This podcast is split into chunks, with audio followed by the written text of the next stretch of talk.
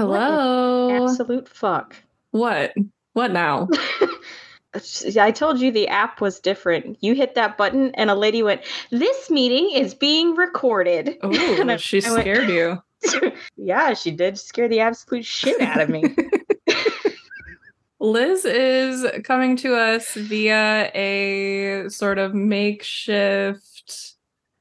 I'm coming to you live from a $40 Chromebook, and it is what it is. We're making it work. Listen, we are dedicated to this podcast. Let me tell you. So dedicated. Um, we're working through the headaches we're working through the chromebook um across divides i can't see liz she can see me i don't want to see myself so i'm going to hide my view right now now i'm then just it'll staring just be like a phone call. now i'm staring at a picture of liz and it's gorgeous Thank you so much. It's why it's my author photo, and I haven't updated it in like six years. Ooh, I haven't updated mine either. Not that I'm like sending things out actively or like using it in any way, but it is my like Gmail photo. It's a selfie. I haven't changed it in yeah, probably 6 or 7 years. Yeah, I don't want to take a new one because then I have to embrace the fact that I'm like almost 30 years old and I don't look like that anymore. Stop it. It I can't think about it. I can't think about it. I have to all the time because I work with a bunch of high schoolers, and all the time I'll be like, back when I was a teacher, and they'll go, "A teacher? How old are you?" And it's oh like, my god. I can Yeah, feel myself falling apart. Cuz people always think you're 12. they do. They're like, I thought you were like 22. It's like, I turn 30 next year. Or they'll be like, when do you go back to school? Classes start in August, right? I'm like, I have already graduated with my master's degree. A master's degree? How old are you? Mm. It's like, motherfuckers, it's going to be a daily conversation I know. I mean, at least you look like youthful. because I make no facial expressions ever. Mm, that's true. That's exactly what it is. Yeah. My sister looks older than me and it looks very good on her. So this is not an insult, but she has four children. So that is absolutely why. Lot, Yeah. Lots of facial expressions, lots of smiling, constantly out in the sun doing things. Right. As, Yeah. As opposed to me, little little hermit. Mm-hmm. True. Um, yeah, the fucking weather, like, okay, so this is August 1st. July was apparently like the hottest month ever on planet Earth or something. Besides like the time when the Earth was like only volcanoes. Which is how I imagine it, but it might not be true. But yeah, it wasn't it like the hottest month ever recorded in like human history or something? I have no idea. Is it like Well- an average across like everything? Like I don't know. everywhere in the world? I don't know. I could be lying. I could be through I've been through hotter months. It could be fully making it up. No, it was across the entire world. But you know like- how yeah. That's what I kind of want to know because like back when we had the drought like in high school when it was like 120 degrees here. Do you remember that? No. It would have I been remember um Would have been no, around, I don't like, remember that. 2010-ish. But Corn didn't grow for like 3 or 4 years.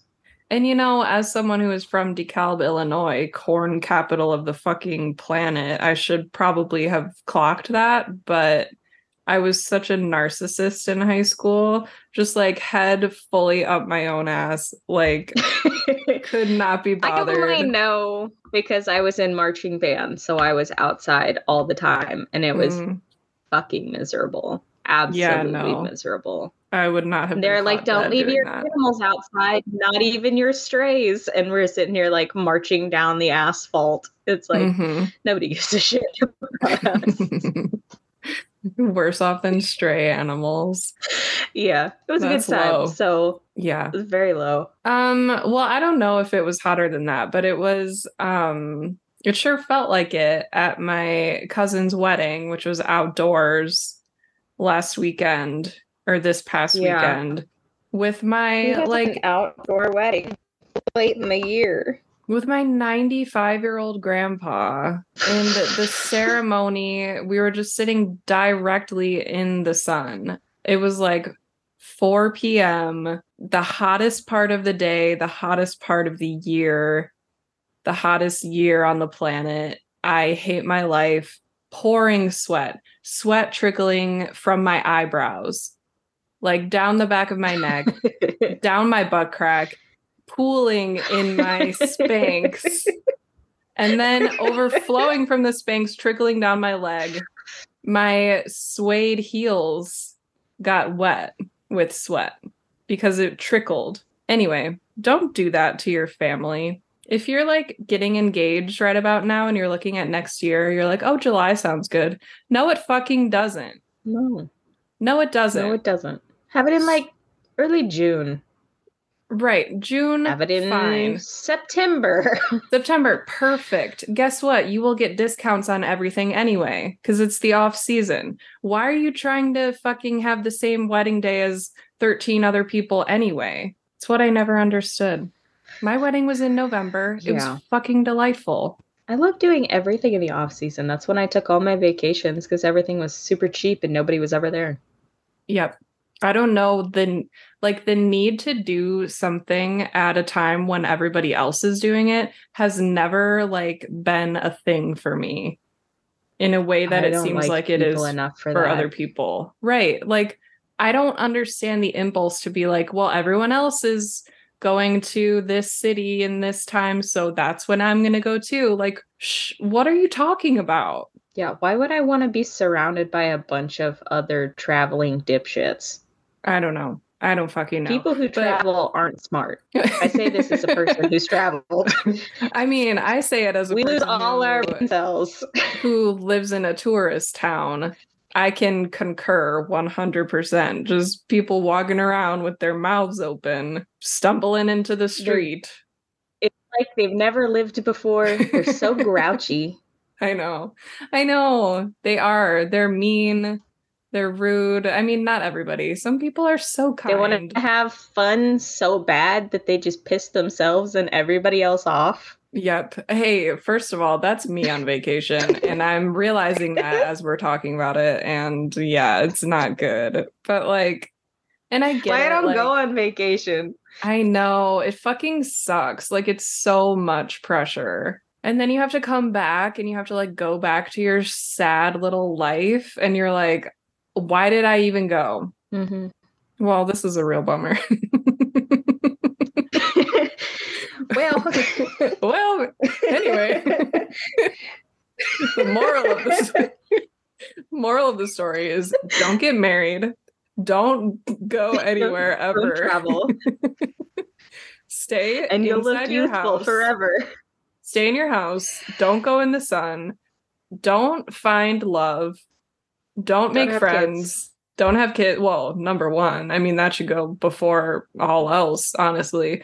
But like, you don't smile. Don't laugh. Don't um find little joys every day. Just quietly Exist. sit with your thoughts. and that's and that's saints and witches. That's our way.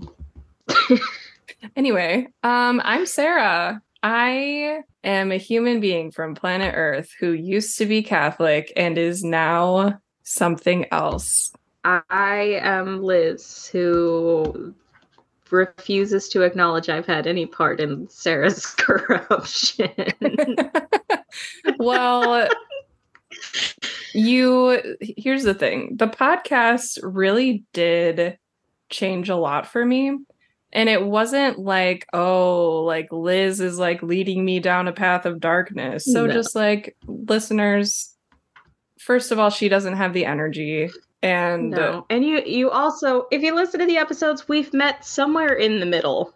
I have become a lot more Christian in a lot of ways. don't do that.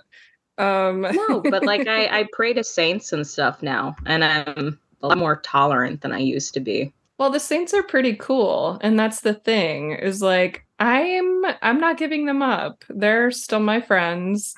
Um I'm still fascinated by them. I still want to talk about them. It's just different now. And I think it was always meant to happen. I don't think that I'm one of those people who can be like um who can like just take everything on faith all the time. Like I mm-hmm. it's very admirable. Well, I don't know if it's even admirable to do that. I think it's kind of silly, but like I get the appeal of it and it appealed to me for a long time and worked for me for a very long time. Um, and now it doesn't work anymore. And I need answers and I need apologies. And uh yeah. But anyway. Yeah, this podcast is all about kind of dispelling all of that. Because I mean, even as a witch, I mean, when you come into witchcraft, it's you see it in television shows and books and stuff. There's this very popular narrative of you know, witchcraft is real and we have ancestors and they stretch back, you know, a thousand generations. Mm. Um, you know, it's very popular, like, oh, she's like seven generations down from like this witch who died at like the Salem witch trials. Right. Like, it's very popular. So whenever you get into it and they start talking about like all these witch trials that happened, um, you get kind of swayed into believing that like oh these were your ancestors. You could be directly related to them. They were actually witches. We were persecuted. And it's like actually no. There's no lineage. There's no lineage. Most of it was bullshit. There mm. is no history here. We've entirely reconstructed this. A lot of you have a persecution complex. Mm.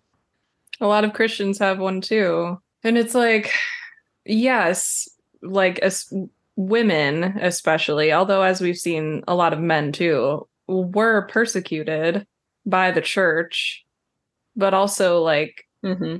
yeah a lot of times it, yeah it wasn't true they were making things up because they were being actively tortured like their dicks were being ripped off or whatever their like heads mm-hmm. were getting squeezed and they were being dangled from the ceiling on fucking you know what i'm talking about. So yeah it's like what is what the fuck is actually going on? And like i think it's so interesting the stories like the mythology on both sides that have like survived this long and what has sort of been twisted and um so that's kind of like what we talk about. And also it's so fucking funny sometimes it's very funny sometimes um, I don't know if my story is very funny today. It's very gross. Um, which like, Ooh. you know, sometimes that's I'll fun. That. Yeah. Mm-hmm. Anyway, should we start? Yeah, let me hear it. All right, let's do it.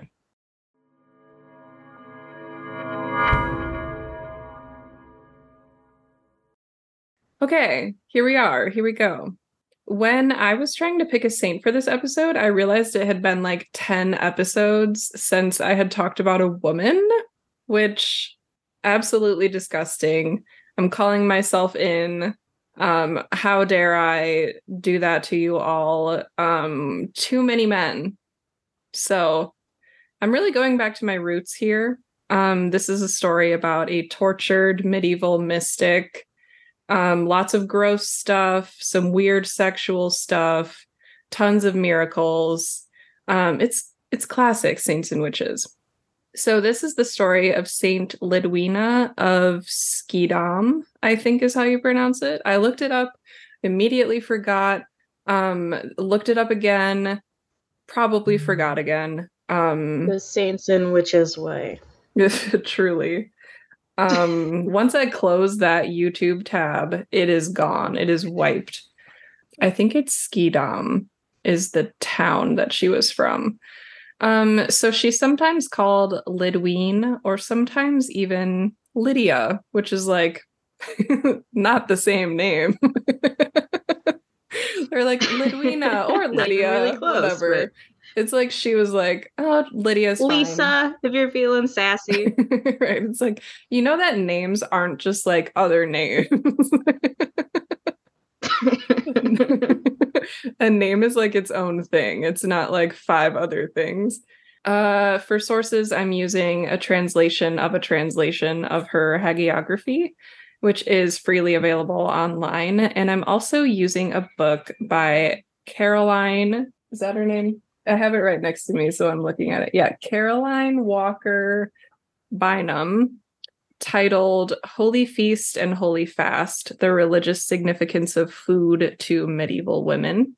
I had like seen this book referenced again and again um while researching for the podcast over the past like 71 fucking episodes and I finally decided to just order it um and I'm very glad I did. I recommend it if you're into um this story or other female medieval mystics like I am. It's really good. There's stuff about like Saint Hildegard of Bingen, Elizabeth of Hungary, um, Catherine of Siena. All the ones that have like food show up as a big theme in their stories are in there. So let's jump in.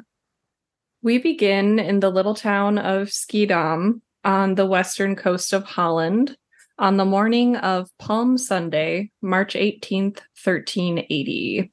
Petronilla, wife of Peter, the town's night watchman, was attending Palm Sunday Mass when, during the reading of the Lord's Passion, she went into labor.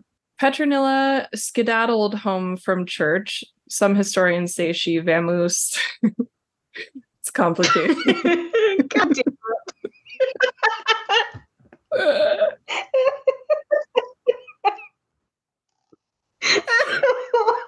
Believe what you want.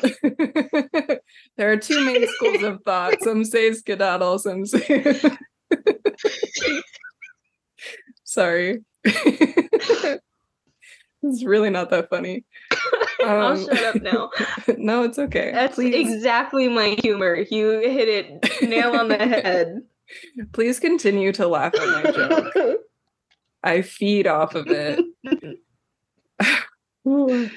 um, so she and Peter already had four sons, so she was a veteran of childbirth. Thank you for your service. But she delivered this baby, which was her first and only daughter, very quickly and with barely any pain whatsoever. They named the little girl Lidwina, which means the people's friend, or Lydia, which means something completely different and is not related at all. Um, after Lidwina's birth, the hagiography skips ahead to when she's like seven or eight years old. It's at this age that she develops a fondness for the Virgin Mary. In particular, she's drawn to the statue of Mary in the town church. One day, when she's on her way home from bringing food to her brothers at their school, which, first of all, that's a horrible chore to have to do, she makes a pit stop at the church to pray in front of that statue. So obviously, this makes her late getting home, and her mom is angry with her. There are like more chores to be done or whatever. Um, but when Lidwina explained that she stopped to see Mary and that Mary had smiled at her, um, Petronilla forgave her. This like this kind of interaction with Mary at this age super common in like the lives of female saints. Um like saint bernadette when she was like gathering firewood at the grotto obviously that's like a big one. But also um saint bridget of sweden has a vision at age 7 of mary like placing a crown on her head. And then also saint therese of lisieux uh, was really sick that one time with she was probably having like seizures like fever induced seizures and there was a statue of Mary in her room that smiled at her. Like it's like hallucination. like how high was her temperature? Um, but this like this particular age, seven or eight, and being drawn to the Virgin Mary, super common. When Lidwina is 12, her father tells the family that he has received several marriage offers for her.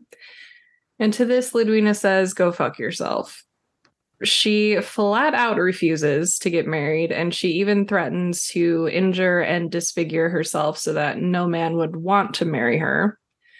Luckily, her mother also steps in. She takes Lidwina's side and um, she is not forced to get married, which is not always the case in these stories. Lidwina prayed regularly that God would make her undesirable for marriage. Um, and I'll quote here from the hagiography. Quote, he accomplished her will in much bodily suffering, according to that saying of his holy word every branch that beareth fruit, my Father will purge it, that it may bring forth more fruit. For the earth was good, producing the flowers of modesty, but lest the vanities of the world or the delights of the flesh should violate the seal of virginity, Christ hedged it round with thorns and most grievous pains, that it might not be fit for any nuptial bed. First of all, mixed metaphors. but okay. like, is she the earth? Is she the fruit? Is she the flower? Not clear it's like if you're gonna lecture me on like virginity and like you know like at least get your fucking metaphor straight. Um but anyway it's it's foreshadowing what's gonna come next.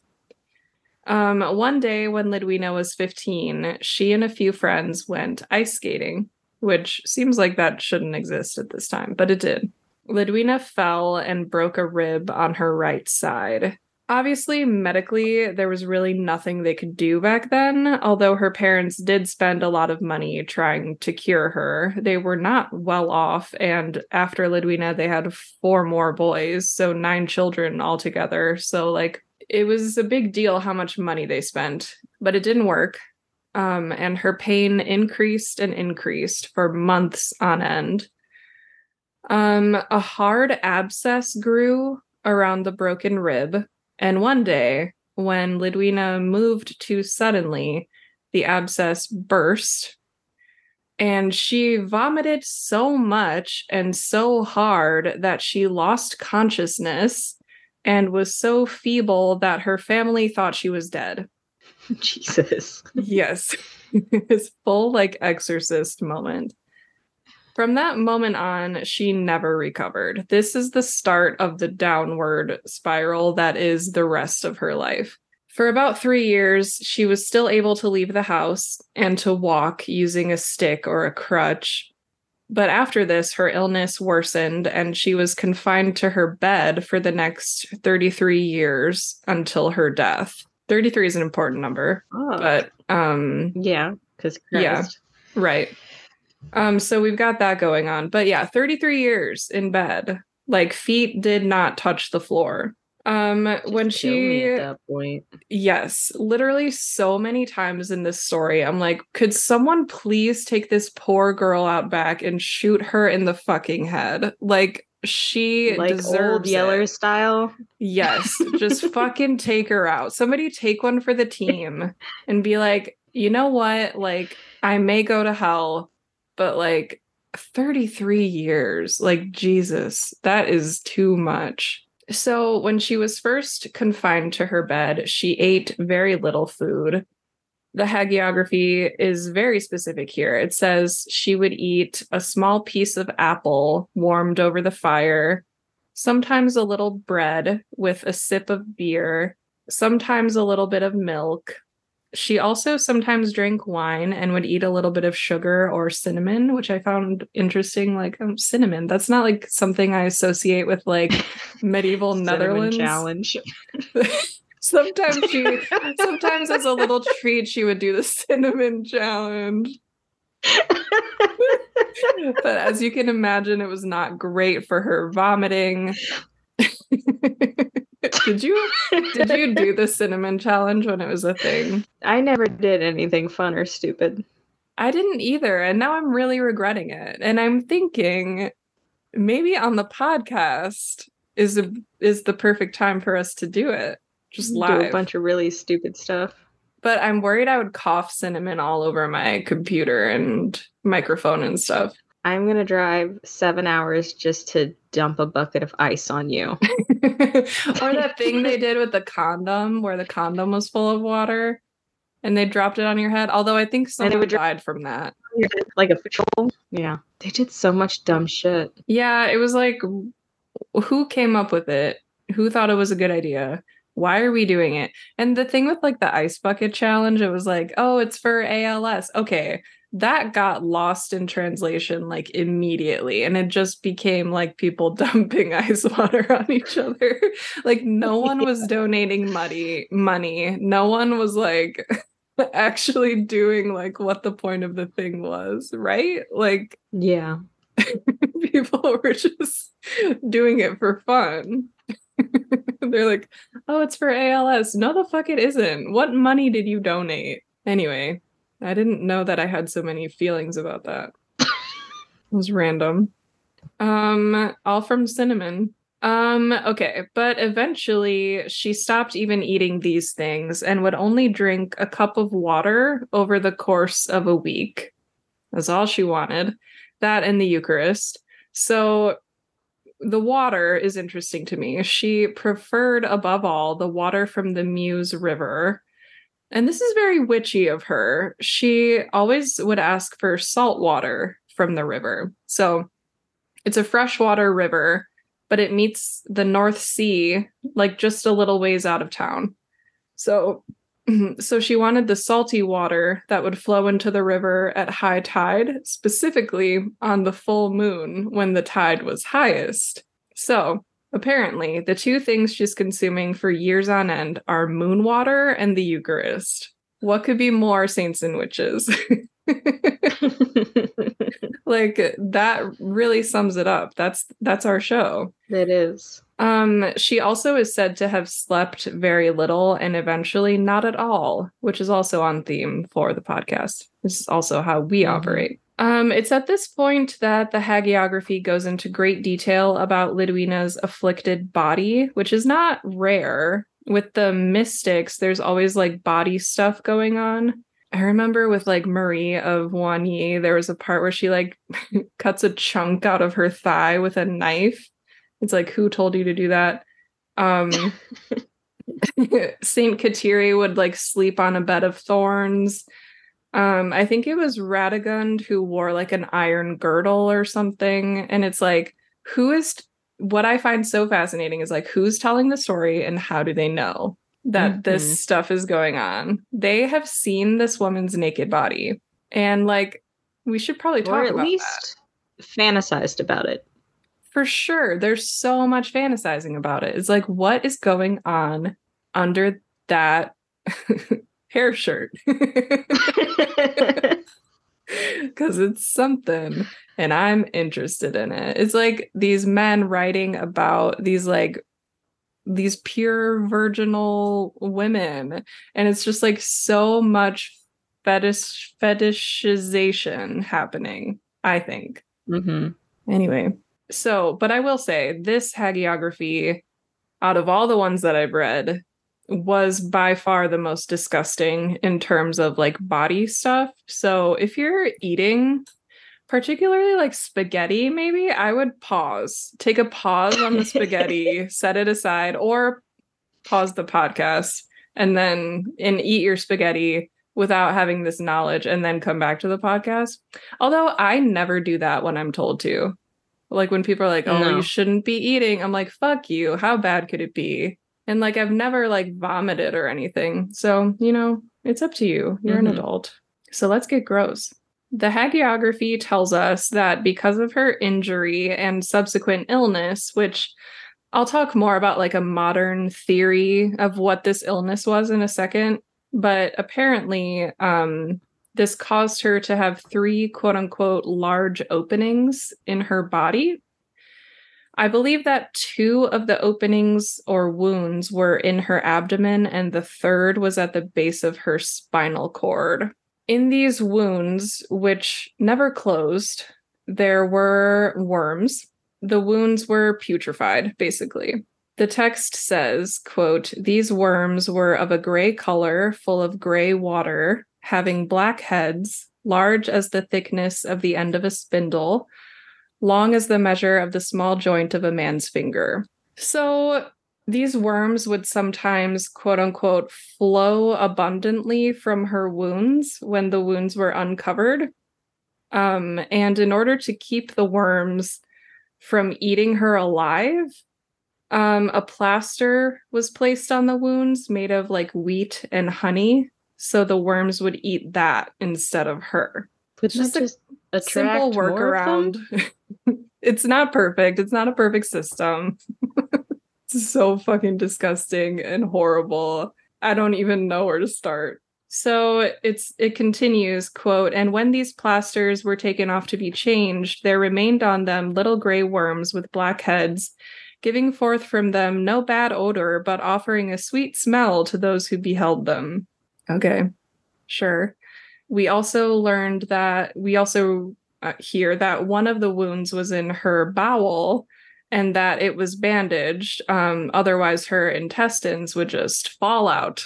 Mm. Um, which they did sometimes. Pieces of her intestines would fall out. Um, and her mother would save them in a jar. They, right. which is like, I mean, that's what moms do, right? They save your teeth, they save your hair clippings, they, um, your intestines, whatever comes out of you your mom is going to want to keep it in a little jar. In My a trinkets. little jar.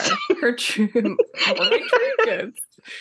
Your, your trinket is like pieces of your child's bowels. Look, no judgment. I have a I number for kids. you to call. I don't have kids, so I don't know, but people will be like that sometimes. They'll be like um i don't have kids so i don't know. But like maybe you shouldn't like beat your children into submission. And people are like how dare you? Like it's like some things are just true and anyone can know yes. them. You don't actually have to have like the schema of like doing like having kids to know that it's bad to like beat children.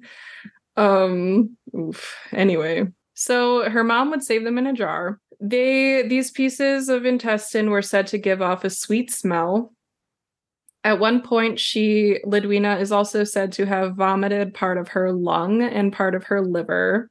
And again, this apparently happened without any stench or bad odor. Um, on the contrary, anyone who handled this regurgitated material had a sweet smell cling to their hands for several hours.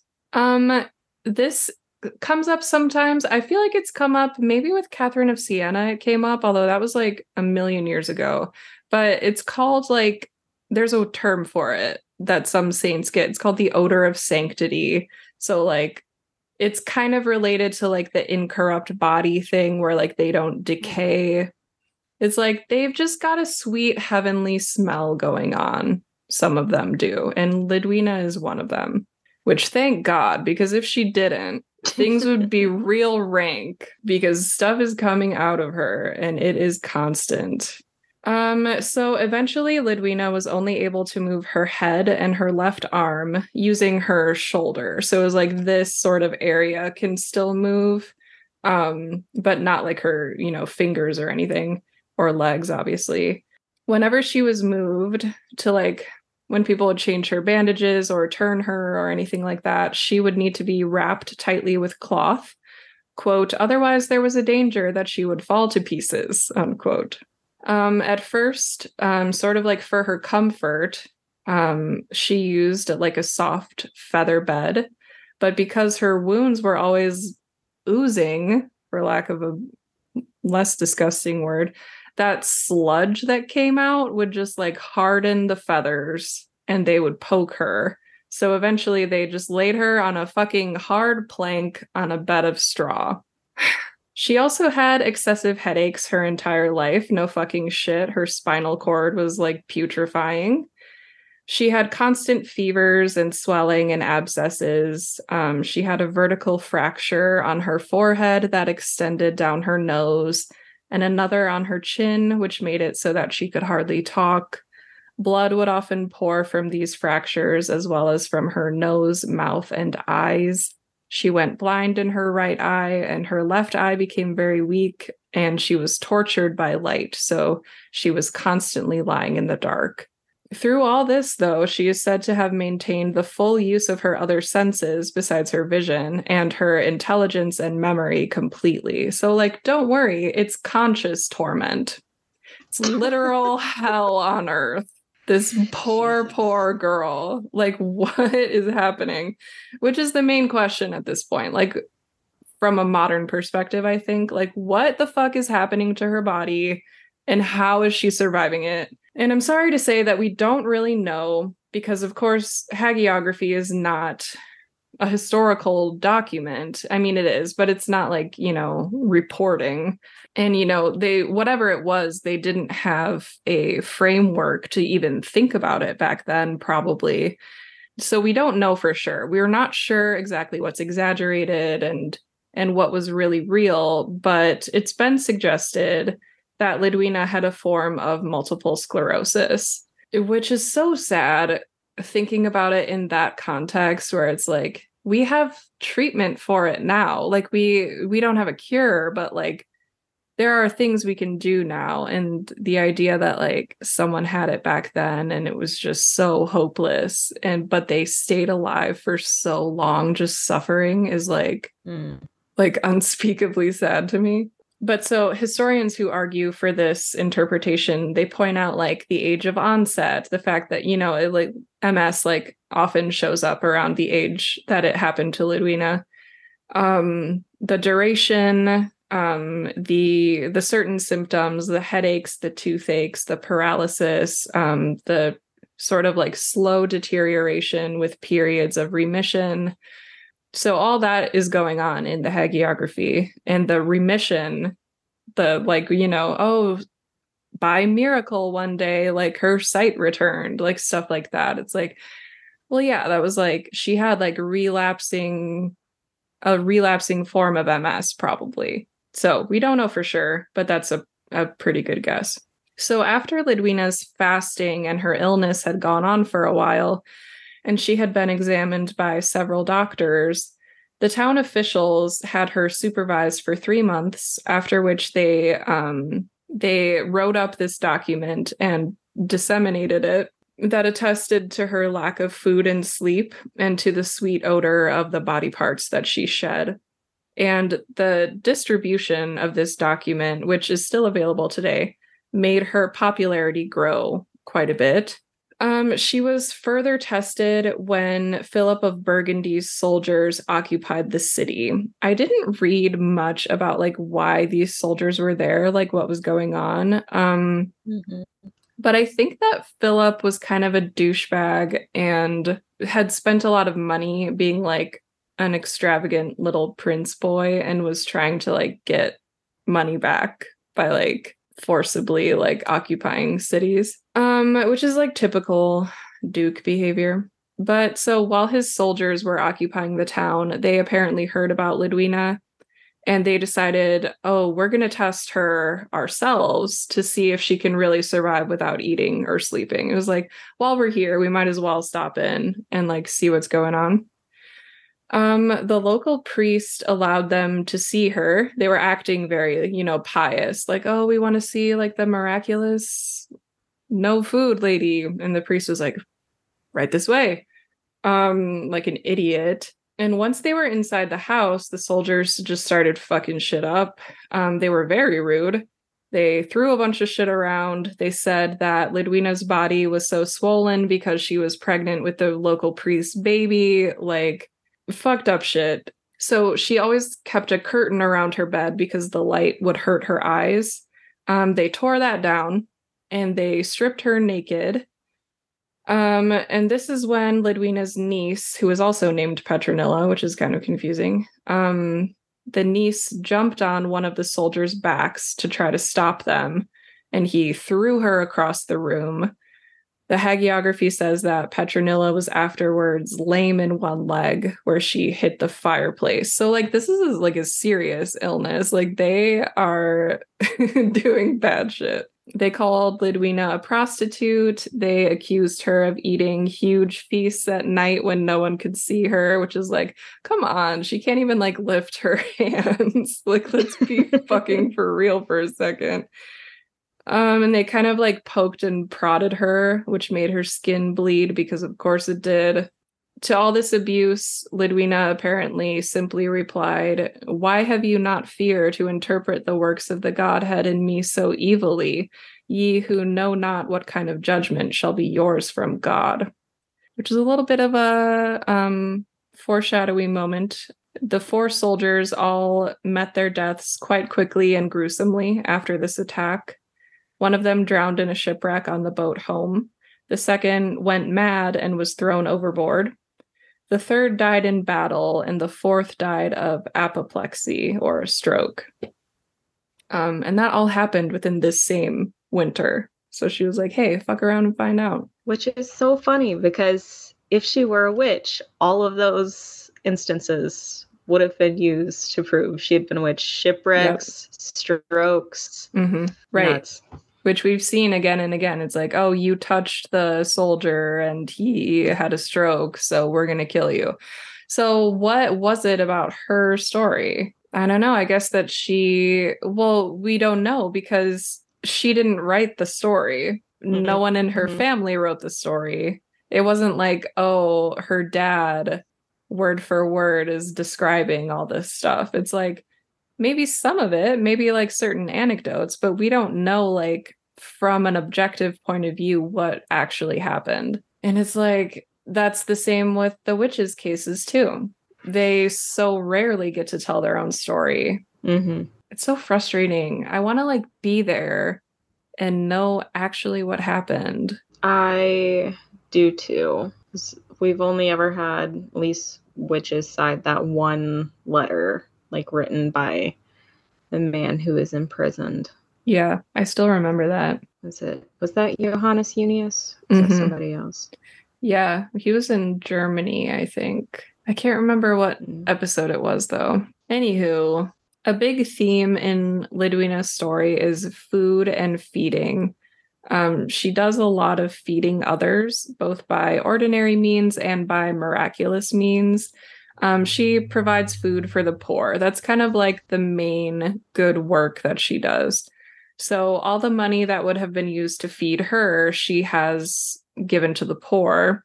Um, she sends meat and fish to people. She gives thirsty people wine and beer from like a miraculously refilling jug on her bedside table.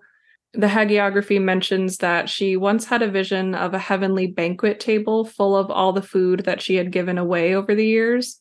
It's like all food all the time, which is obviously a hint at what the most pressing concern of the time was. it's like people are starving. um, in addition to providing food from outside her body, which is a weird, you shouldn't have to specify that. Um, she also provided people food from her body itself. So, one winter, a widow named Catherine, who cared for Lidwina after her parents died, had a vision that on Christmas Eve, Lidwina's breasts would fill with milk, like Mary at the Nativity. And sure enough, this came to pass, and Lidwina nursed Catherine three times, after which Catherine did not feel hunger or thirst for several days. As you do. Uh, yeah, you can't see my face, but I'm making one. Um. Imagine. Um, well, you'll like this too then. Um, one of the hagiographies of the three um, says that Lidwina also breastfed her confessor. What? Yeah. um, the other two don't mention that. I wonder what that's about. I wonder uh, what's going on. Like, I'm actually not being sarcastic. I legitimately wonder what the actual fuck is going on. was he, was the confessor caught doing something he should not have been doing? And was this an elaborate cover up? Maybe. Or did she fucking lactate? Because sometimes that just happens to women. Maybe. I don't fucking know. Anyway, um, Lidwina performed many other miracles in her life and after, and she received dozens, if not hundreds, of visions from God, Mary, the angels, all of them. And there's also quite a bit of demonic imagery in her hagiography as well. So, one of the common accusations against her during her life was that she was possessed by a demon. Um, I don't know if there was any kind of exorcism attempt or anything that wasn't mentioned in the hagiography, but there's some demonic temptation stuff going on that's like really interesting to me. And there's some weird stuff with her dad that's tied into that. So, one night on the vigil of Pentecost, her dad was on his way to Vespers when the devil appeared to him. it just states that. It's like, oh yeah, and, and the devil was there. It's like, okay, description, please. No, okay. Um, the devil appeared and suggested that the two of them go for a stroll outside the city. So he went, and the devil chucked him in a ditch and disappeared. It's a short I walk. think he ran into a man that was high on drugs. Maybe just some guy who like ate bread mold. shoves him in a ditch. He's like, ah. He got scared. He got freaked out by him. He thought he was the devil, maybe. They each thought the other one was. Classic mix up.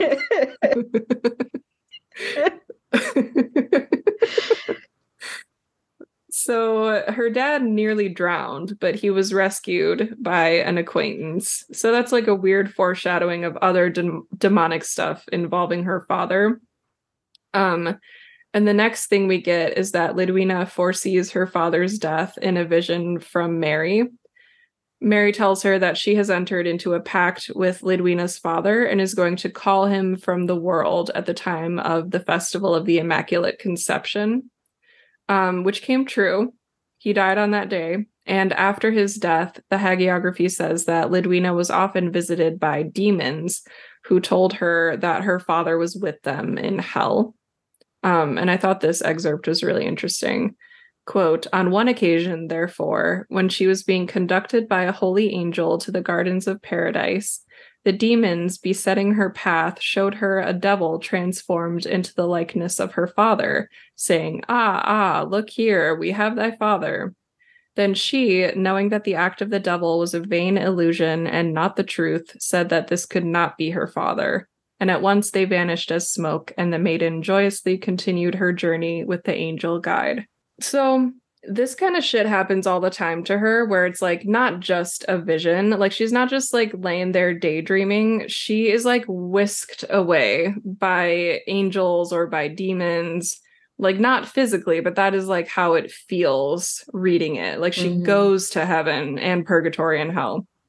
Um and in these visions she's like moving around. She can walk. She can see things. There's light which like i found like very sad um Mm-hmm.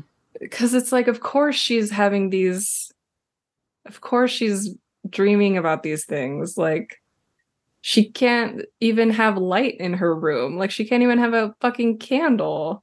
And then to have to come back to her like straw bed all alone in the dark it's just like jesus christ. Um anyway shortly after lidwina's father died her mother also died um in the aftermath of her mother's death, she took up a new penance, as if she fucking needed one, and started wearing a hair girdle, which went about as well as you can imagine. The girdle was constantly rotting and having to be replaced, um, but she did wear one until her death. Um, so I mentioned this briefly earlier, but towards the end of her life, Lidwina was really only eating the Eucharist, which she would receive more and more frequently, up to every other day one day an angel came to her and told her that the following day the local priest was going to bring her an un- an unconsecrated host to test her.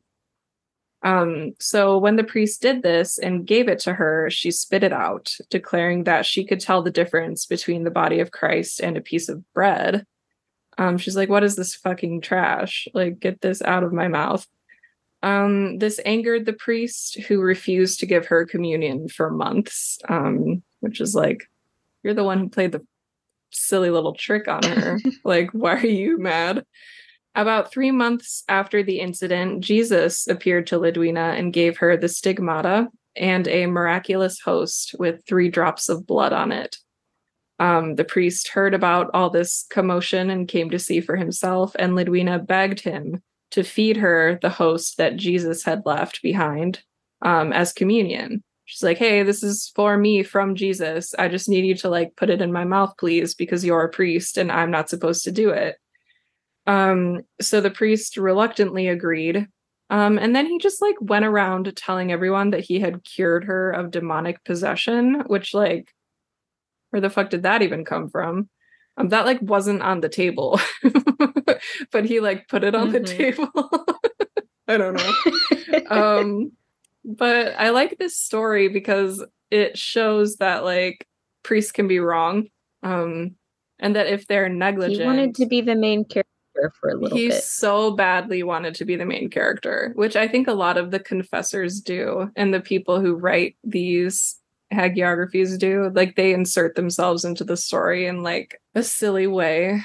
But like he was negligent. And then Jesus stepped in and like ministered directly to the faithful in a way that like that's pretty like revolutionary for medieval Catholicism. Mm-hmm. Um so I like that. In the winter of 1433, when Lidwina was 53 years old, she fell ill with what I gather was a bladder stone or a kidney stone. It just said stone, but um I looked it up and apparently that was probably what it was. Um this stone was apparently the size of a pigeon's egg and she said that it would cause her death. She was very open. She's like, "Hey, this thing is gonna kill me." um, she also felt very abandoned by God at this time. She hadn't received any visions or any kind of consolation for a long time. But on Easter night, she was visited by her confessor, and he remarked that she smelled very sweet, and she said she had just been visited by her holy angel. She said she knew this was to comfort her because she was about to endure her final suffering. Um, there's like an alternate prophecy of her death in one hagiography in which like years before her death she tells her confessor that an angel had taken her to heaven um, and the angel showed her a rose tree covered with buds and had told her that when all the buds were in full bloom she would die and go to heaven and so, like, often throughout the years, her friends and her confessor would ask her how it was with her rose tree.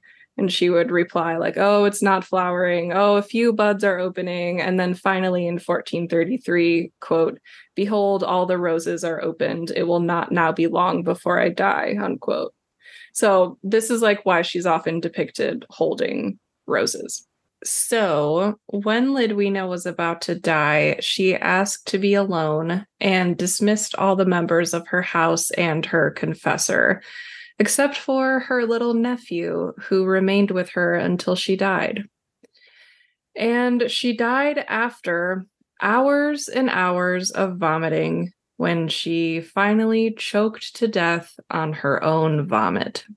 So, I don't know that it's like worthwhile certainly not always but even at all to apply like modern thinking and stuff to medieval sources we talk about this sometimes i think it's often not very helpful but with Lidwina's story, I feel like I couldn't help it. I was very sad reading this and thinking about her so sick, unable to move or see, alone in the dark and then to have all these strangers like fetishizing her and either like hating her and wanting to like kill her or rape her or like you know fetishizing her in this like saintly way. I think they're both bad honestly. Um and then to just die like that choking on her own vomit I don't know that I have like anything coherent to say about it. I just want to make it clear that I find the glorification of her illness very upsetting. Um, she died on April 14th, 1433, at the age of 53. She had asked her confessor that he have her buried immediately following her death, but her wishes were not honored um, because her corpse became quite the tourist attraction. Even in death, she cannot escape these people. The hagiography says that the fractures on her face vanished after her death and that her skin became soft and white and flushed with health. Many of her scars disappeared. Um, her confessor and the ladies who watched over her body were untroubled by hunger, thirst, or fatigue. Thousands visited her body before its burial four days after her death. She was buried in the little churchyard of her hometown. Her relics took a vacation to Brussels in 1615, but were returned in 1871. She was canonized in 1890 by Pope Leo XIII. Today, she resides in the Singekirk in Schiedam, which is commonly referred to as the Basilica of Lidwina. She is the patron saint of chronic illness and, in a real cruel joke, also the patron saint of ice skaters. And that is the story of Saint Lidwina. the moral of the story to me is do not go ice skating immediately after asking God to make you undesirable for marriage because he will it way too far.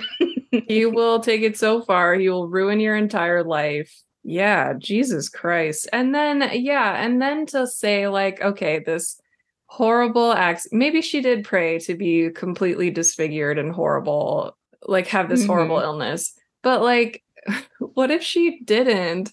And then this is just the way that they're like spinning it so that it like has some type of meaning when really like it probably doesn't. She just had an illness yeah. that they had no clue what the fuck it was. And then they're like, oh, well, but she wanted it this way. It's like, well, nobody wants it that way. Because That's crazy. God would not do this without a reason. Exactly. Yes, exactly. It's it must have been like so horrific to witness that people were like, "Oh, well, we have to like rationalize this somehow because otherwise like God is not good." God is in fact quite bad. I I mean, I still think I think that happens all the time. Still. Mhm. Mhm. Absolutely. Anyway, that was a downer. A horrible story. Yeah, my bad. my bad. No, it's one of those stories that I am like an intrusive thought is just gonna pop into my head occasionally when somebody's gonna have like bed sores or something. I think of like her. Yeah. Or right. maybe spaghetti now because thanks. Because the worms. You're so sweet. Love that for me. Mm-hmm. Yeah, so good. Delicious. Um, Which is yeah. terribly ironic because I ordered spaghetti with my last um, grocery delivery, but mm-hmm. it was out of stock. So they shipped it from a fulfillment center. And it got here this morning and it is sitting on my doorstep right now a box of just spaghetti. waiting waiting for you it, it knew you were going to tell me this story. as long as the spaghetti is not gray, I think you're good. No, and it's it it's angel hair, so maybe it's a little bit better. I don't know. I mean, well, they were the size of a pin or whatever, so I'm gonna angel pretend they hair. were bigger than that. Okay, good deal. I'm gonna Sounds pretend good. they were like earthworms whatever you need to do. See, immediately earthworms makes it so much better. It's like, oh, well, then they might as well be gummy worms. And then, like, nothing's wrong. Yeah. That's how I'm picturing it in my head because it's less real that way. Yeah. That's a really good um, idea. I can't get there yet, but I support you. to me it's very real Thanks. and i'm picturing the bandages and the and everything and just i'm disgusted but um to me it's just plaster, honey, and gummy worms. Mm, and delish. that's what I it's what I gotta do to preserve um my sanity. That's smart. Let's move on.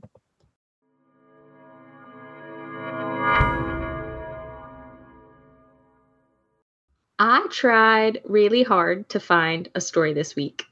Like so hard. Um, mm-hmm. I punched in all the terms you gave me. You gave me so many terms. I punched them all in. Um, and every time I thought that I found something, the story would be like a paragraph long, or the keyword would be like a single sentence buried in like 20 pages of irrelevant bullshit. Mm. Um, and I would get so sad because I thought I was onto something with like the ice skating one. And then it was like, nope, this is all nothing.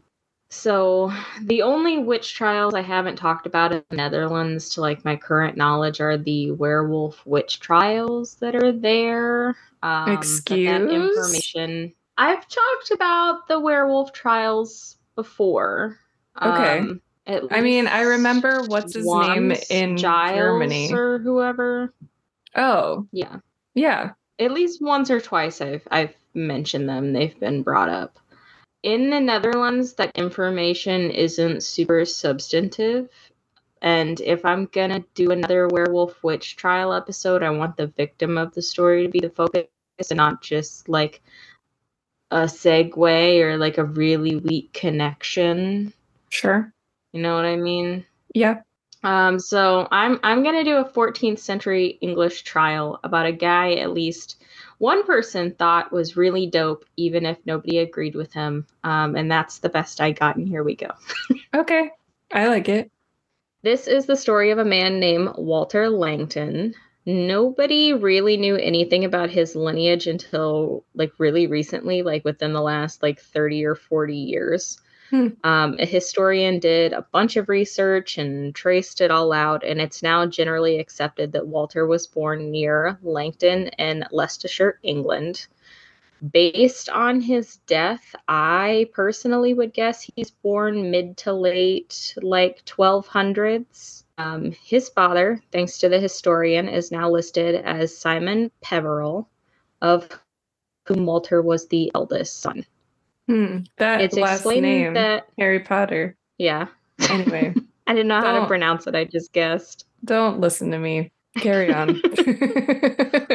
My little niece is obsessed with Harry Potter right now, and I don't want to ruin the magic for her, so I'm just participating in it. Yeah, that's. But hard, I asked her her favorite like... character. Mm-hmm. It is hard. Um, I asked her, her favorite character, and she told me Luna or Draco, and it's like, ooh, baby girl, we are of one mind. We big time belong. Same because I love your taste. literally, like Draco Malfoy. I mean, what a good character. So complex. Yeah. Love it. Yeah.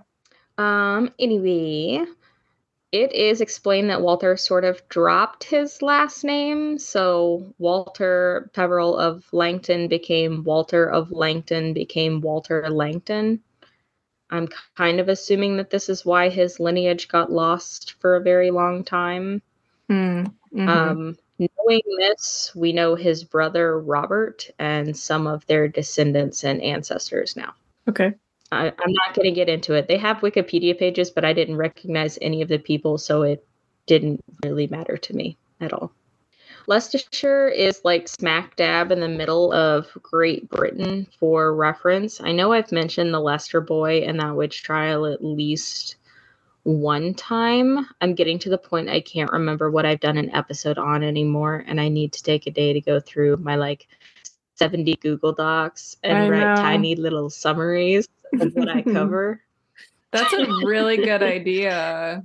Because I don't always cover one person. I'll be like, this person, and then also this other like trial over here that is relevant that doesn't make the summary of our episode. Right. Yep.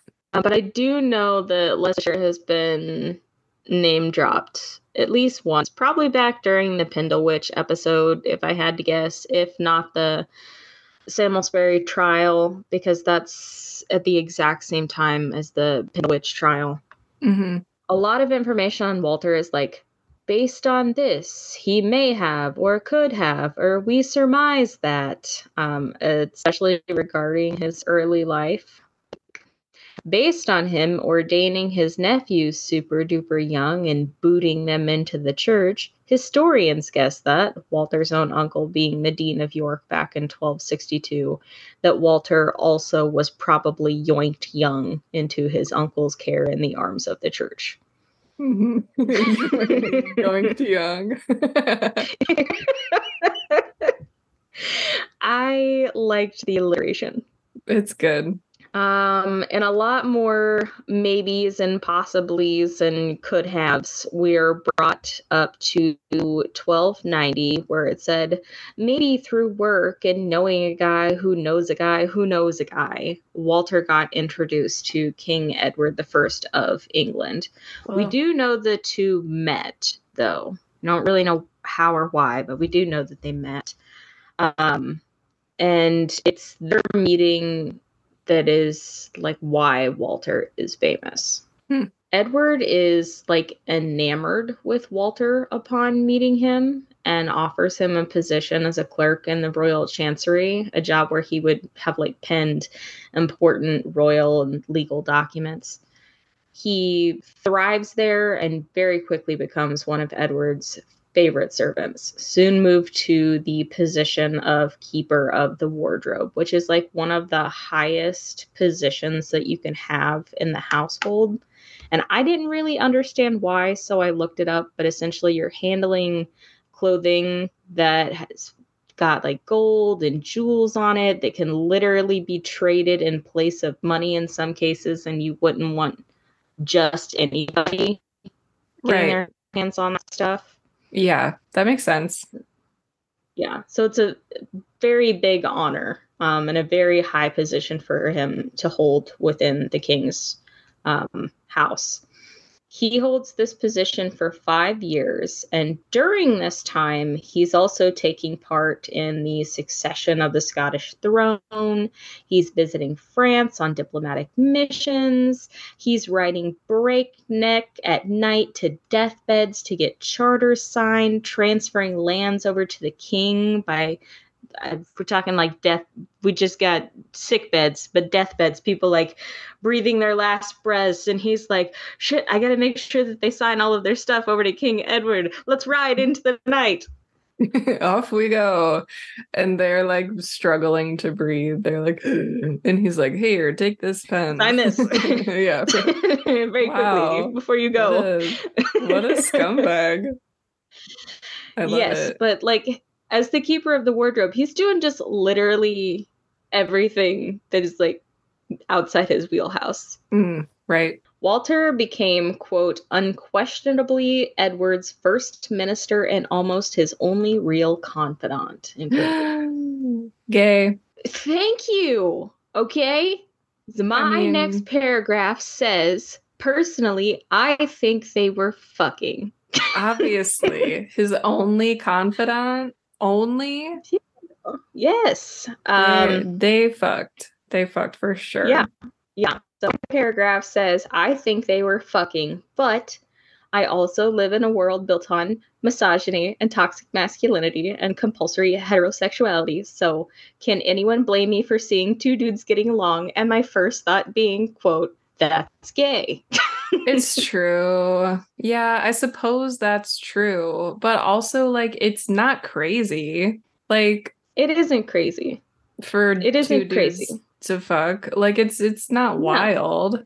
They do it It's, all the it's not outlandish. No. Yes, but I are I I offer that if men had more soft emotions, I perhaps would not think they were fucking every single dude that they exclusively had soft emotions with. Right.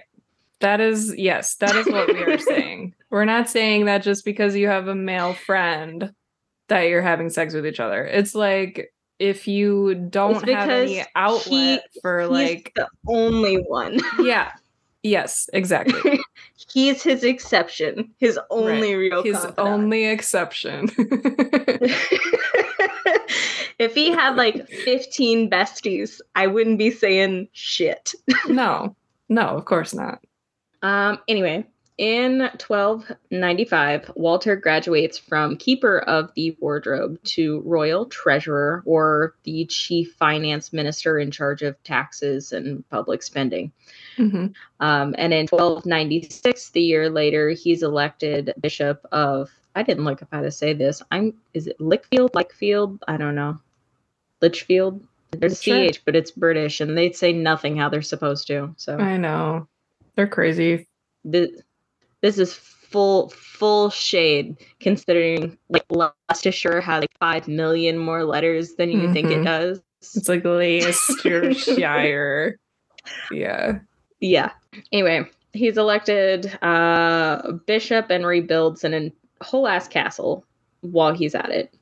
Um people though pe- people start getting a little pissed off about this weird favoritism thing that's happening. Um and they want to see Walter fall on his face. I Um, I can only imagine the things. I'm having a memory. Mhm. Um there is a terrible show on Netflix. It's a documentary about um castles in Britain, like the different castles. Um it's hosted by this fucking weirdo. who is like not a great host, and the show is not very good. but I do watch it. it. well, I don't have any intention of like recommending it to anyone. I'm just saying that I think on that show, I heard about this guy. When you said castle, it clicked. I think I heard about this guy. But the great news is that I only watch the show when I am stoned out of my gourd. So I have no idea what happens in the story. that's the good news. Awesome. Anyway, um, there you um, go. I didn't write down a lot about it, but there is an entire section. I I vaguely remember. I think it's at the bottom um, of his Wikipedia. There's like a whole section of just all of the shit that he built or helped build while he mm. was in power. Mm-hmm. He had his he had his fingers in a lot of pies. Mm. Um. Anyway, uh, I can only imagine the things that people must have been saying about him. The way he was using the king to gain both royal and ecclesiastical positions, land, how he was said to overshadow even the king's chancellor in power, how he accomplished all of this in 5 years and how he even he got himself nicknamed the king's right eye. They're fucking. they're fucking, yeah. They have to be. I don't know how they're not. Yeah and it it gets worse as the story goes along. Like I argue it even more. Mm-hmm. Um, in the dumbest move of the century, hi Hannibal. Thank you so much for your participation in this podcast. Um, if you hear a bell jingling, my cat is mad. I've been number two. Hannibal was like, um, "You mentioned the dumbest move of the century." I like to throw my head in the ring. Could you lay down, please, sir? Maybe, possibly. What if I move my laptop over here? Will you sit down? Um, Adam's move of the century, some barons go to King Edward and they're like, mm, get rid of Walter, please. We do not like him. He's no good for you or the kingdom. He is greedy. He has a bad attitude. Please kick him out of positions and send him packing. Just getting, get rid of him. Get, yeah. Bye. Um, and Edward, who just got done sucking Walter's dick. um, Edward says no. When you said that, I like had a whole like vision and I was like, yeah. And then I was like, wait. He was like wiping his mouth, like I really saw it.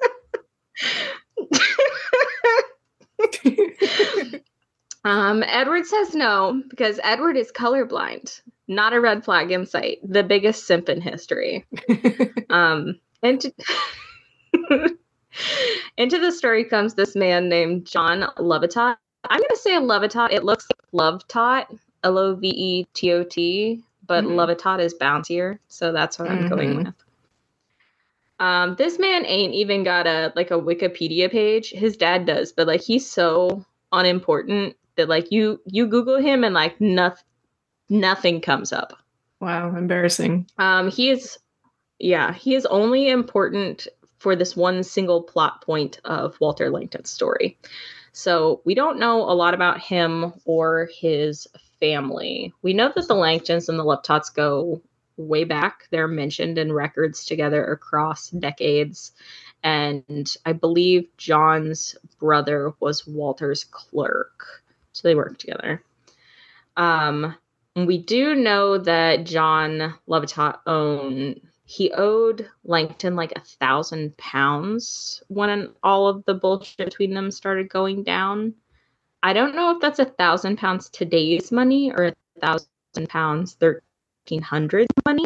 A thousand um, pounds back then is like it's, what? It's not ten dollars. Yeah, yeah, that would be fifty plus thousand dollars, if not mm. more. Jeez, I don't, I don't know inflation rates. I don't even. Anyway, it's a lot of money. He definitely did not loan him five dollars for the vending machine. No. Um, chunk of change. Uh, for some reason, maybe it's this money, maybe it's everyone stepping up, voicing how much they hate Walter, a combo of this, something else entirely. But Johnny Boy decides he's in his main character arc right now. Um, A lot of, yeah, not good for anybody. A lot of articles make it sound like John instigates the investigation into Walter that's going to happen, but a chapter from a book called Officers and Accountability in Medieval England 1170 to 1300 by John Sabapathy gives a different chronology. Hmm. Um, I didn't read the whole book, I just read that. That's as much as I cared. Mm-hmm. Um, without getting into the nitty gritty or trying to understand a mix of Latin and inquisitorial judicial processes as they relate to this country and time period, um, my read was that a bunch of rumors started circulating circa February 1301 about Walter Langton. Uh, once they got to a decibel that could no longer be ignored, the Pope Boniface VIII summoned Langton before him and Rome. Okay. Like we we got to talk about all of the stuff that people are saying about the girls are talking and it's not yeah. good. Considering he's a bishop, it does fall within his purview to give a shit about people saying things about Walter. Yeah. And the king is not doing anything on like the secular front about Walter at all. Mm. Um do, do, do, do, do. Langton blows this off. Um, he like really doesn't give a shit about the Pope saying like you know, we need we need to have a conversation. He's like, mm, that sounds like a you problem. um, okay. Even I would listen to the Pope. I would be like, okay, yeah, things sure. to do. Right. Okay. No, it's just like whatever. Um, people write letters about how awesome Langton is and how he can, again, not just be yoinked out of the kingdom because he's like a major supporting pillar for better or worse. Unfortunately, he's like put himself in a position that if you were to take him away, like, you are tax system, public spending, king, like everybody depends on him. I don't think the king would take a shit without Walter say so. Do you mm. understand what we're tell you. Yeah. Um, so it's like we don't even necessarily like the guy, but we need the kingdom to function. So you right. cannot just take him away. Right. The Pope puts some guys on it and is like, okay, just like go investigate what's going on, I guess. Figure out what's happening. Um, and they strike gold when they run into John Lovetot, who is only too willing to become the official accuser of Walter Langton and put his seal of, yes, that is correct, on all of the rumors that are circulating. Wow. Yeah. And rumors circulating, accusations Walter now stands formu- formally accused of, are the following um, buying and selling ecclesiastical privileges like pardons, indulgences, that kind of thing. Great. Yeah. Um, some other religious things that I do not understand at all. So I'm just going to quote it. maybe you'll know what it is, maybe you won't. I don't know. Oh, a quiz. um, but it, well, I, I just don't know what some of these words mean in this context. So the quote is the said bishop, before his promotion to the said episcopate, held very many benefices, having care of souls, and he held these dignities without the dispensation of the apostolic see. Mm. I don't know what that means. so he, so it was like what, um, basically like what the Medici's did, what, um, uh, Lorenzo the Magnificent did for Giovanni. Um, mm-hmm. gave him all those benefices and stuff, but like he got the approval of the bishops for which territories the benefices applied. So in this case, this guy just didn't do that. He just took them, the offices. So he just did stuff without permission. Yeah, basically. And he it sounds like he appointed himself to like positions of authority in a bunch of different churches without a bishop mm. saying that he could. Okay. Okay. Yeah. That makes that makes sense. Yeah. But yeah, like I said, it's like I understand these words individually, but in a sentence, not really. it's that like church speak that's like so fucking like yeah, it's obscure like what are you even talking about and i only know it because of the medici episode like i wouldn't have known probably without that mm. well thank god we did it in this order then so you can True. answer my question True. um there's a laundry list of other charges um some of the charges are just that like lovetot can prove that in fact there are rumors circulating like it's really weird. Yeah. Like he can prove that the rumors about the rumors aren't rumors and like good for him. Okay. It's like listed as its own individual charge of like mm. he stands accused of this. Also, there are rumors that he has done this. It's like its own individual thing. And John's, I can prove not only that he's done it, but I can prove that the rumor saying that he's done it people were actually spreading those rumors. Okay, sure. Essentially, to prove that he's a bad person, but people are also actively shit talking him. It's not okay. like one person who got to the Pope and lied that all of England thinks that Walter Langton's a piece of shit. I see. That makes sense. It they've worded it in the most confusing fucking way possible. Right. It's so dumb. Um, the the big thing though, and the reason Lovetot is like the gold mine in the station, um, is that he's willing to stand up and say, "Yes, everybody, you heard it correctly. Walter Langton fucked my stepmom." what? Where did that come from? some people had been talking about it, and he's like, Yep, Walter fucked my stepmom. Before he got elected as a bishop, he banged my stepmom all the time, and it wasn't a secret.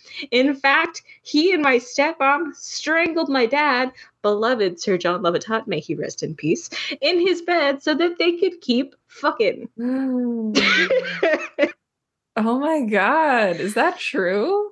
No, oh, not even okay. a little bit. They'll prove it later. Like it'll be ridiculous later. But oh he stands God. up and just is like, yeah, of course all of those rumors are true. Thinking of like the thousand pounds that he owes Walter Langton. Mm. Yeah, he fucked my stepmom, I guess. True. Oh my god. Um this is messy. Jesus. Mm. Icing on the cake, though, is that John also submits that the only reason Walter has as much power in the kingdom as he does is because he worships Satan and has made a deal with him. Um, of course. He says that everybody, everybody and their brother knows that Walter spends all of his free time chatting with the devil, and everybody also knows that Walter physically gets down on his knees and kisses the devil's ass. Okay, sure. I mean, yeah. who hasn't? who among us has not? oh no. Um, when Boniface the Eighth writes about this, he gets a little coy. He doesn't want to say he kissed the devil's ass, so he's like, he kissed the devil's back. Um, but I've I've talked about the osculum infame some, the obscene kiss where the servants of the devil kiss the base of his spine, which is a polite way of saying that they kiss his ass. Mm-hmm. Um, there's a lot of writing about um like what this symbolizes or why it became a thing, if it has anything to do with the reversal of Christian rituals, if it's a defaming of Christian rituals, if it's both, if it's about homosexuality, if it's about bestiality. Um, it's interesting that its mention shows up in Walter's case since it's so far removed from the period and time um, in which it became a common trope in English cases, which was like 300 years later.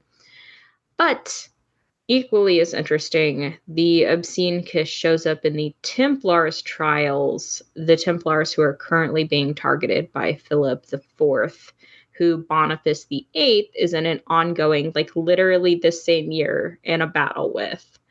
Um, and I recommend that episode. It's very funny and petty. A pope gets held hostage. Philip puts Boniface's corpse on trial after he dies. Um, it's not the cadaver synod, but it is another posthumous trial of a pope. Um, it's with the Templars, though, that you see academics connecting the obscene kiss to homosexuality, wondering if getting them to admit to this act was a roundabout way of getting them to confess to homosexuality. Mm. Um, but I really love reading the different interpretations. They can get kind of artsy. One writer called The Obscene Kiss a quote, kind of dark communion, an eating of the god, a total taking into oneself of the devil. Whoa. all right. Big. Yeah, I do too. And it's kind of convenient how it's all that stuff like wrapped up in one little gesture. Mm-hmm.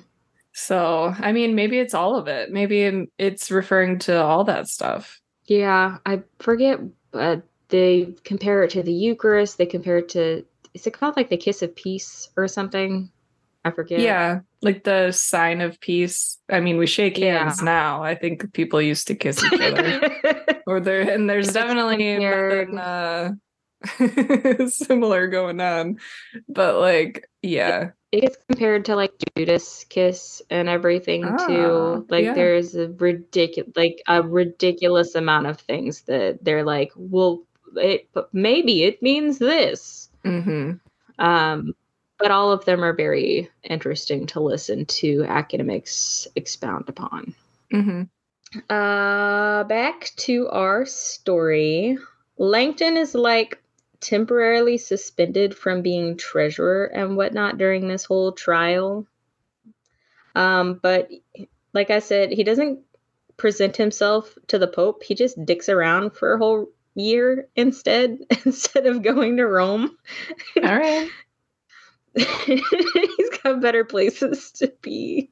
Apparently. Um, but funnily enough, Lovetot is also completely dicking around um, and promising to provide witnesses to the Inquisitors and then like completely just ghosting them like on repeat. So both of them are completely worthless. okay, cool.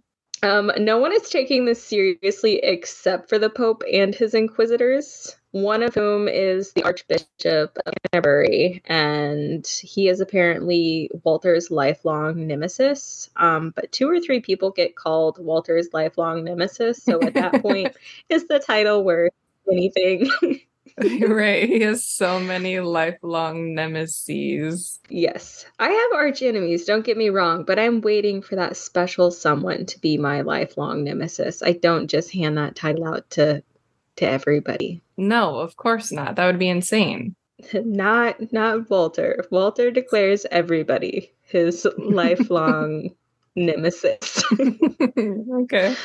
And it doesn't even really say why or when they started hating each other, just that they hate each other. Um, during this dicking around time period, some really comedical stuff happens. So Boniface writes to Edward the First and says, Hey, I know we're like in the process of charging your bestest buddy ever um, with a bunch of crimes. Um, and we all know that you know that John Lovetot is the accuser. So could you maybe not abuse your position as the king and punish John Lovetot for no reason? Mm. Mm-hmm. And Edward opened the letter and was immediately overcome with a case of illiteracy. what? In one ear, out the other. Mm-hmm. Did not listen to a single thing. Typical. Um, he, coincidence or not, um, arrested Lovetot briefly just a few months later and then from August to September, wrote a dozen letters about how awesome Walter was and how John was a no good piece of shit who didn't deserve to breathe. Whoa. Okay. See, he wrote letters. I mean, he went on like uh college like sorority girl letter writing campaign to like everybody he had the address for Pope, the Pope's nephew, the Pope's secretary, like Mm-hmm. everybody he could physically contact. He was sending letters about how great Walter was and how John Lovetot was a fugly slut. So Do not trust her. I love this. um anyway, Boniface is over here just looking at that whole fire while also looking at the fire he's got going on with Philip the Fourth. Um and I mean like literal like his whole on like fight with Philip the Fourth. And it's like things are just going so well for me right now. I'm so blessed. Thank you, God. this is great. I'm thankful. I'm grateful. I'm blessed. I'm such a lucky boy. he orders Lovetot to produce his witnesses, and right after that, uh, Lovetot is beaten half to death and left for dead in St. Paul Cemetery. Holy fuck. no one seems to have been arrested or charged. Whoa. Yeah, Lovetot does survive. It makes it seem like he dies, but um, he does survive. Um, and he states that he's really super duper uneasy about traveling for the trial now. Yeah. No He's shit. like, I got enemies everywhere, man. yeah. Jesus. Um, the Archbishop of Canterbury tries to get Edward to write letters of safe passage for John. Like, the fuck? Why would you go to Edward for that? Mhm. Um, but Edward just writes more letters about how much he loves and supports Walter instead. so John does not go to the trial. yeah. Obviously. So it's at this point that I'm like, how much evidence do I need to pile up in front of you to prove that like Edward and Walter were fucking? Well, for me personally, you had to pile up zero evidence because I'm just always ready to believe it. But it seems very obvious now. Yeah. How you write that many letters? Because I mean, it's one thing to like make a form letter on a laptop and just email it to a bunch of people. It's another thing to hand write a bunch of letters and like email them, not email them, mail them. And all different ones too, with like different content in the emails, in the body of the emails. Like, Like- sealing them with wax. yeah, that's that's a love situation only. What I was trying to say a second ago was sending them like acoustically, essentially, like an acoustic email, which is just mail. analog email, which is some might call it mail, Mail. sure. yeah, that's where my brain was at. Acoustic Email is so funny. That's You my garage band. Take a nap. I was Acoustic trying email, to. yeah. Your last Zoom meeting woke me up. Mm, hmm I'm uh, I'm a little delirious right now.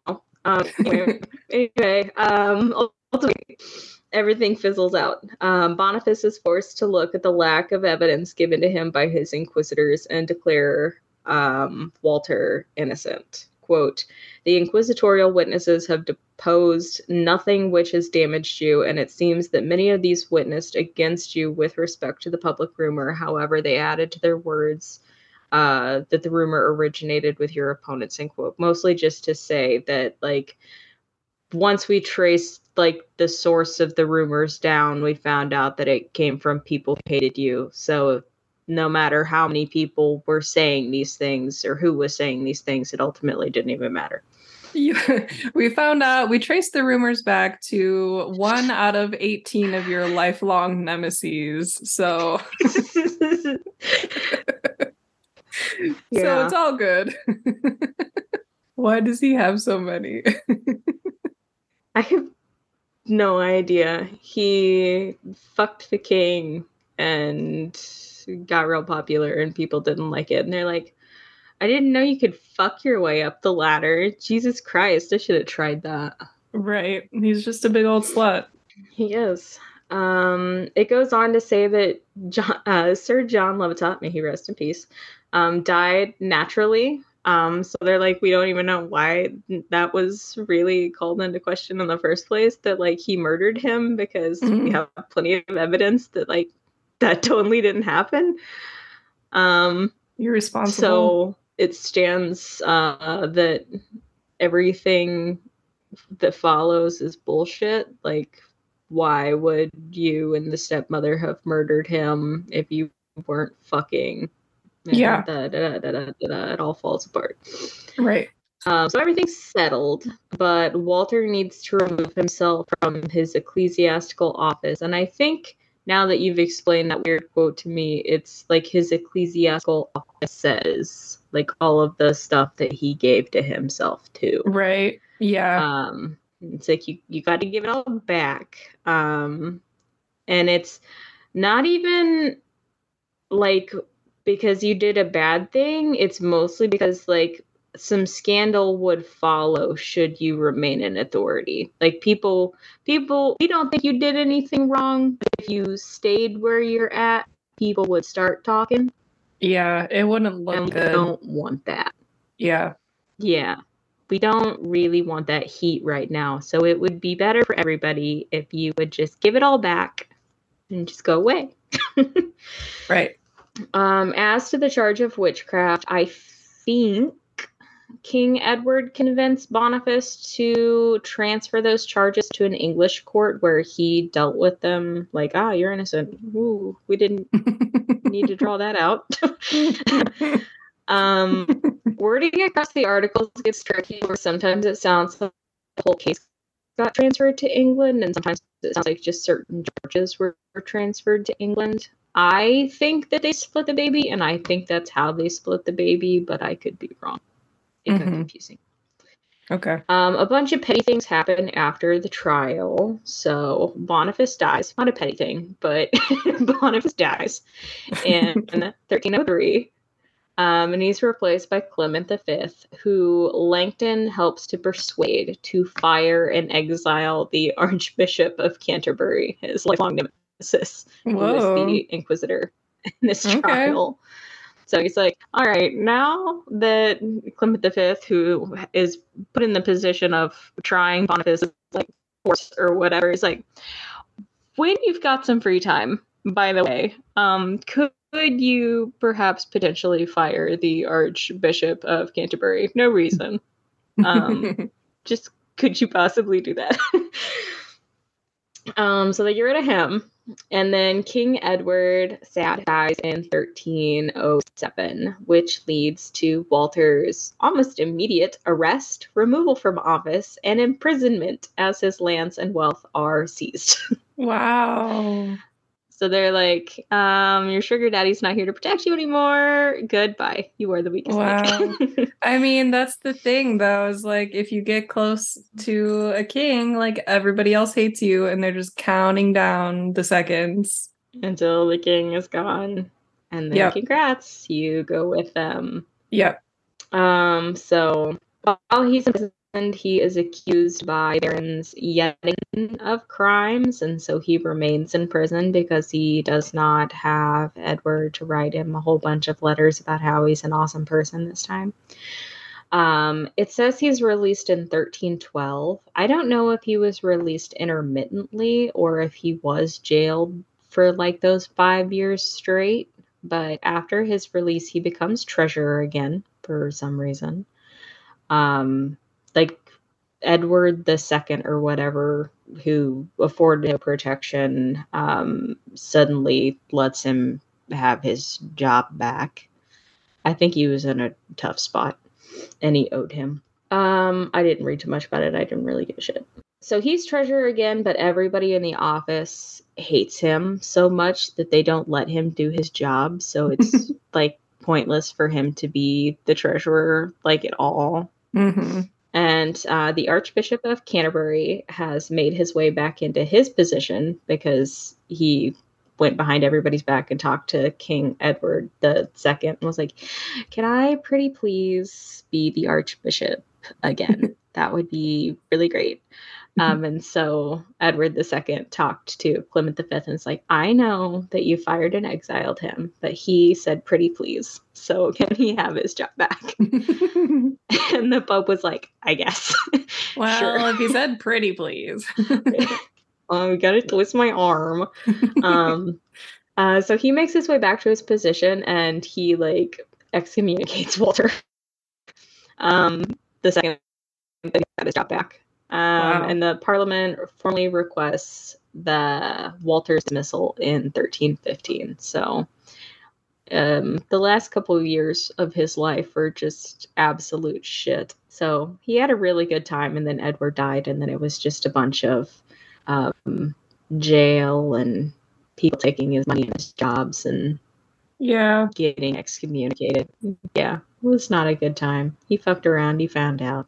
Yep. Um, he never seems to have had a mistress or a spouse, which again, more evidence for him fucking the king. Mm-hmm. Um, and has no children attached to him. So after his brother Robert is in 1317, which is completely glossed over, um, their heir jointly becomes Robert's son Edmund, who inherits the remainder of Walter's wealth upon his death on November 9th, 1321.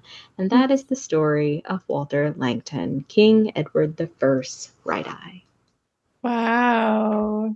You know, I didn't remember any of it from the castle show, except that I remembered that everybody hated him because the king liked him. That was the only thing I remembered. So now that I have the full story, I think it's a love story. I really do. And I think that it's kind of a shame, but also like be fucking for real. Like, of course, it's not going to go well if you're like that close to the king. Mm-hmm. It just never would.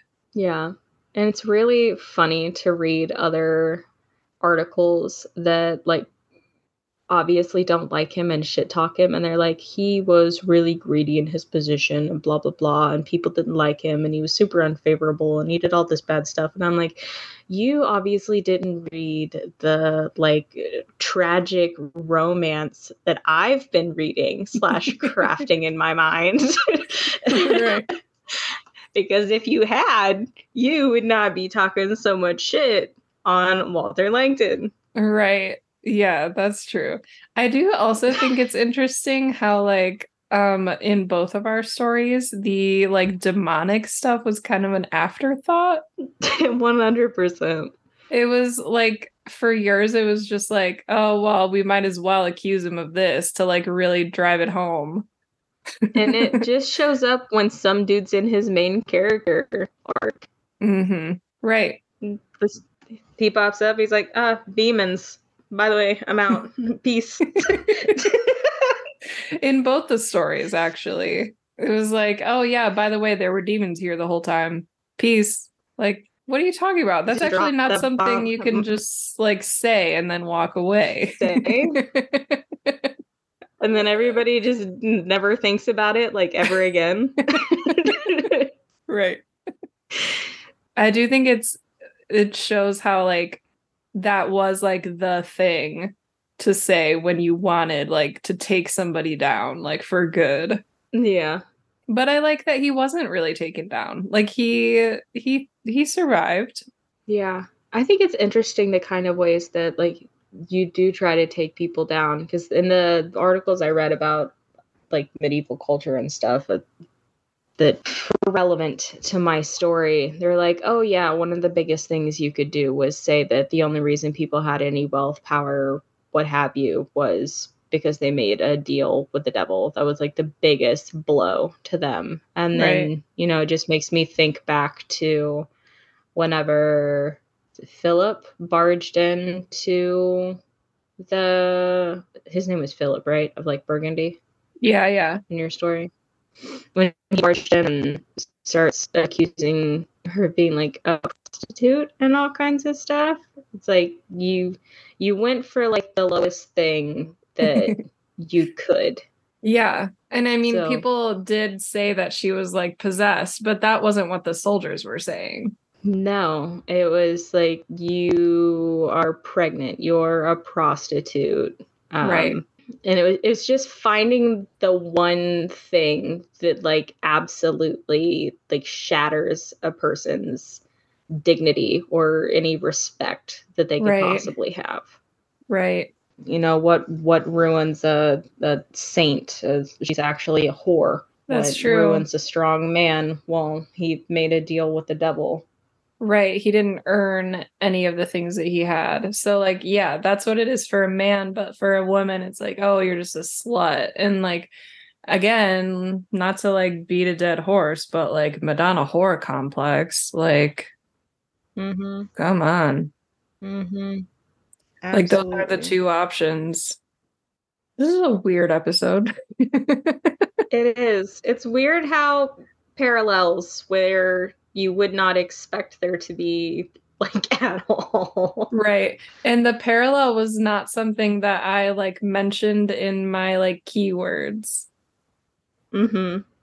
I like I didn't mention, oh, by the way, also like demons or the devil is in it. I was No, like just- ice skating. Chronic illness. Mhm, Chronic illness, ice skating, and you were like, "Mm, no. I'm a gay love story. I see you're ice skating and I raise you a gay love story. And guess what? I loved it. Why, thank you. I loved your body horror. I mean, there's no other me. word for it. There's no other term for that story. It was fucking gruesome to read. Like, I was like, I have to step Straight up away. horror. Yeah. Yeah, What will we do gonna Stay in my my mind for a while. I don't know. I have to to pick. I think I'm gonna try and pick something crazy. I like something crazy. something fun, Yeah. something Let's do it. salacious. Ooh. Salacious. Something slutty. I found an article uh, yesterday that was like talking about stuff out of like the um it's escaping me the hammer of witches but in latin hmm Malleus Maleficarum. thank you i couldn't remember what the first word was to which i should know i'm like starts with an m what is it um but it was a list of a bunch of like, like a highlight of the craziest stuff from the Malleus Maleficarum, like the Ooh. penis nest and all of that stuff. yeah, yeah. Um, and then it started talking about other like crazy things from like history, like weird demonic possessions and stuff like that. And I'm like, I i'm gonna try to track something funny, funky, weird down like this to talk about because it's been a minute since I have gotten to talk about like fucking sentient penises living in a tree. So yeah. The good old days. the good old days. that sounds good. I'm excited. I hope it will be fun for all parties. Involved. Well, I'm sure it will. And we hope that you all can join us next time. And thank you so much for listening. Thanks be to God. Blessed be.